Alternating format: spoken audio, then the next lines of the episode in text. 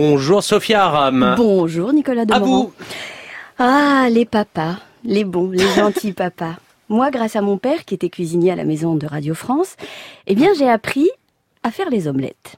C'est pour ça, et pour bien d'autres raisons, que j'aime mon père. Comme beaucoup d'enfants, ou en tout cas comme mes frères et sœurs qui eux aussi aiment leur papa. Un peu comme moi, j'aime mon papa.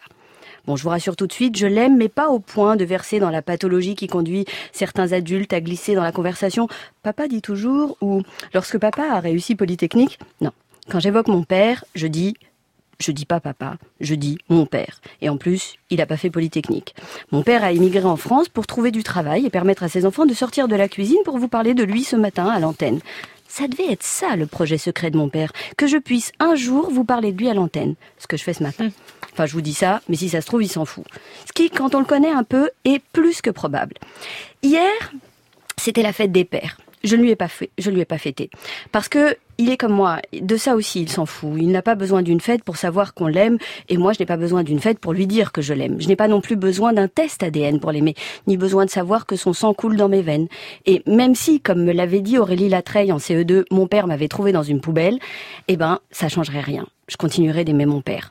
Hier, à l'occasion de la fête des pères, tout un tas de militants faisandés ont instrumentalisé l'amour que l'on peut avoir pour son père pour lutter contre la PMA pour toutes. Pas la PMA pour ceux qui ont déjà droit, non, la PMA pour toutes. Pour toutes ces femmes qui souhaitent avoir un enfant et qui n'en ont pas encore le droit.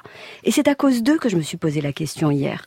Comment pourrais-je être pour la PMA pour toutes et priver tous ces enfants de la présence d'un père qui, par le truchement de la procréation médicalement assistée, leur ont donné la vie, ou tout au moins un spermatozoïde eh bien, tout simplement parce que j'aime tellement mon père que je me contrecogne le plus sincèrement du monde de savoir s'il est ou non mon père biologique. Et pour tout vous dire, je l'aimerais tout autant s'il s'était appelé Jacqueline, Bénédicte ou Salima. Parce que franchement, ce que mon père a dans la culotte ou pas, je m'en contrefiche également. J'aime mon père parce qu'il a toujours été là pour moi, près de moi, qu'il m'a appris à faire des omelettes, qu'il avait peut-être le projet secret que je vous parle de lui ce matin depuis la maison ronde dans laquelle il éminçait des oignons.